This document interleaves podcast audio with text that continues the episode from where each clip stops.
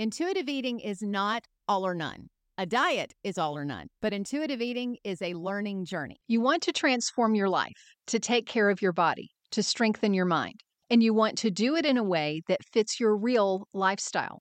Real wellness is for you. I'm Sherry Traxler, a transformation mentor, national speaker, and author, and I'm here to help you unlock your capacity to be, do, and have all you want. Join me every week for the proven principles and the strategies that actually work in your real life. It is so exciting that you are here investing in yourself today. Pat yourself on the back. This is where you belong. Welcome to Real Wellness. Welcome, my Real Wellness friend. I am so glad you're here today. We are going to have fun starting a little challenge around intuitive eating for this week. And it's just a baby challenge. It's a little challenge, but it will help you. So what is it? It's about getting away from the thought that intuitive eating is this all or none thinking, just like diets are all or none. So we think about, this is good food, this is bad food, can have this, can't have that. And a lot of times when we come into, and I say we, I certainly did this, we come into intuitive eating with the diet mentality. And so we apply the same concept of I'm either eating like an intuitive eater or I'm not. I'm either doing it 100% or I'm not. Well, let's not make it like a diet. So as some examples of things I have done is, okay, I'm supposed to not eat when I'm bored. I'm supposed to only eat when I'm at a 3 on that hunger scale. Well, and the hunger scale is something I talked about in some previous episodes, and I will link those in the show notes so you'll know what the hunger scale is. So I'm only supposed to eat at a 3 on the hunger scale, but I ate when I was bored. Oh no, I feel guilty for that. No, I just need to ask myself why. It's just a learning journey. Or, boy, this was so good, so I kept eating it past a 5, past neutral. Well, why? It's a learning journey. Oh, this one's really good. Well, okay, I learned why, but then I still did it the next day. Oh dear. Well, no. Okay, well, why did I do it 2 days in a row? One of the stories I remember reading in one of the very first books called Diets Don't Work. This was one of the very first books I read about breaking up with diets, which I encouraged you in the last episode to consider doing that this year, is this story related about this guy who owned some diet centers, and he noticed he kept having the same people come in every year to re-sign up. And it's like, because he initially started as though he was really going to, his intent was to help people. And when he started seeing the same people over and over again, and every time they came in, they weighed more than they did the previous time that they came in to join.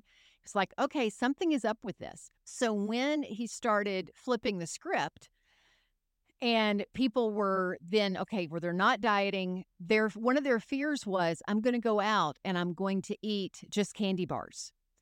And there was one particular story he told in there of somebody who did that for like 2 or 3 days, I think it was. It wasn't just like, okay, I had 2 candy bars for lunch and then we're done.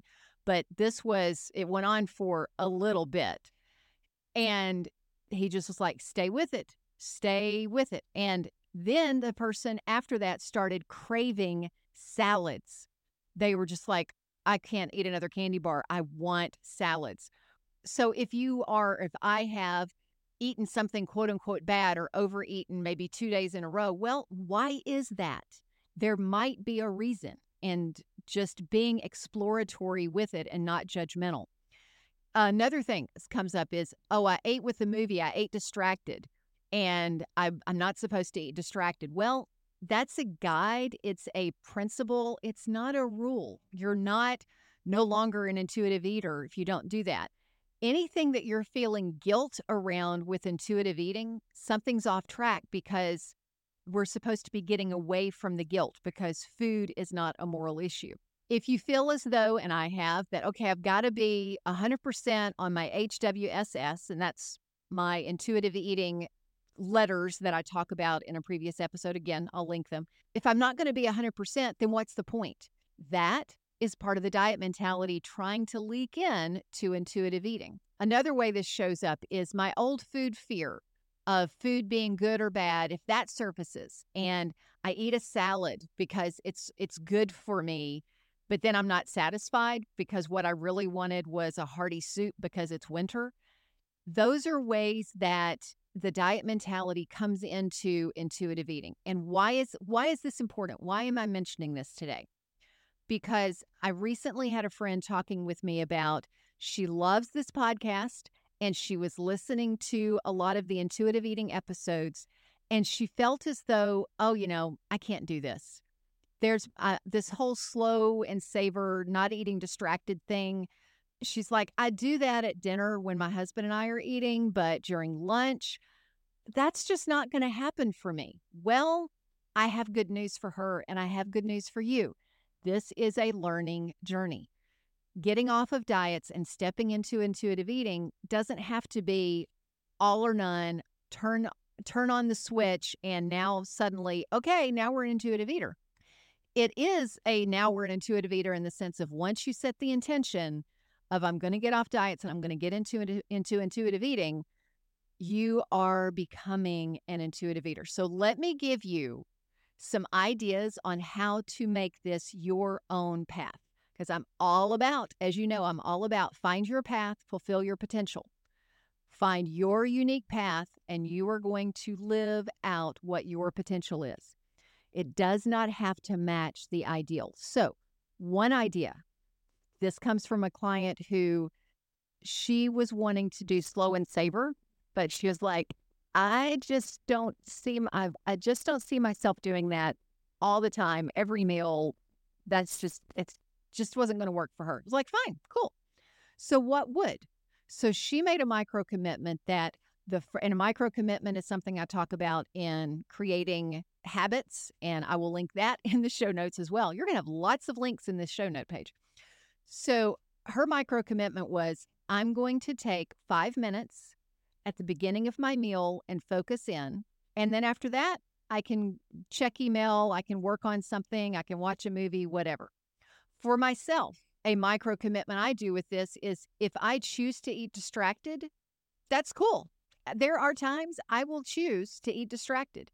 And when I do, okay, cool, I'm going to take a small portion to start with. And then when that's done, now I'm going to check in, because one of the reasons that we want to slow and savor, one of the many reasons, is because then we don't just eat mindlessly and blow right past a neutral and end up overeating. Well, if you take a really small portion and you're choosing to eat distracted, when you finish that portion, now you've got a chance to check in. Am I still physically hungry? If so, you go get a little bit more. If not, then you know you're good and you haven't overdone it. Other people, they will have breakfast and dinners, intuitive eating, and lunch they will work through, or they will do it like a halfway through their lunch, they put everything down and check in to see if they're still hungry. If you are emotionally eating and you're like, I really want to lean into intuitive eating, but I'm also know myself that sometimes I will use food for comfort, maybe a micro commitment there is, okay, cool, we're going to have hot tea first. And if after I have the hot tea, I'm still wanting to emotionally eat, go for it. Or somebody that I work with was having I'm going to emotionally eat, but I'm not going to emotionally eat distracted. I'm going to sit at the table and eat the brownie or whatever. The big lesson for you with this, here's what I want you to learn, is dump the guilt. Go with your intent of being an intuitive eater. This is something I talk about a little bit back in episode 30 is your intent, leaning into your intent to be an intuitive eater. So you learn that maybe you get hungry and you eat while you drive, and then you go, oh, wait, how did I just finish that bag of chips or finish that whatever? And you feel terrible physically. It's like, ugh, you overdid it. But at the same time, you're still not really satisfied or fulfilled. So maybe in that case, you learn, I'm going to eat in the car in the parking lot. Or maybe what you learn is that when I eat this way, meaning the type of food combination, a powerful plate, which I talk about here in this podcast, is I feel fine later. But maybe you discover that not eating a powerful plate, oh, wow, I get really hungry within the next hour or so. So you begin to learn on your own journey and make those adaptations, make those adjustments. This is something that I help my clients with, so that they speed up the process, and I help them see insights in their patterns that they wouldn't see on their own. So if this is something that you do want to speed the process up with, absolutely reach out. We will chat about what that would look like for you and how I can help. My challenge to you this week is to do a little bit of a slow and savor challenge. So between now and next week, take the time every time you're eating for 2 minutes. It's a 2-minute challenge. You can do this. Every time you eat for 2 minutes, don't eat distracted, slow and savor. Taste the food. Think about the food. Think about the texture, the temperature. What do you like about it? What do you not like about it? This is just a tiny micro commitment, but I want to know what kind of game-changing endeavor this is going to be for you. Is just 2 minutes. So every time, if it's a breakfast, lunch, dinner, snacks, 120 seconds every time you're putting food in your mouth, pay attention to the food and see what happens and see what you discover. Talk with you next week. Thank you for joining me and investing in yourself today. Who else do you know who needs to hear this? Share this episode with a friend. And until next time, find your path to real wellness and fulfill your potential.